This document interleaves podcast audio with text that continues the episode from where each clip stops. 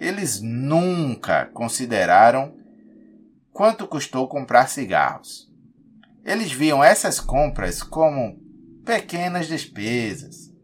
Mas pequenas despesas tornam-se grandes despesas com o tempo. Pequenos valores investidos periodicamente também se tornam grandes investimentos ao longo do tempo. E se os Silva tivessem investido o dinheiro dos cigarros na bolsa de valores? Digamos, no fundo de índice. Quanto teria valido? Preparem-se.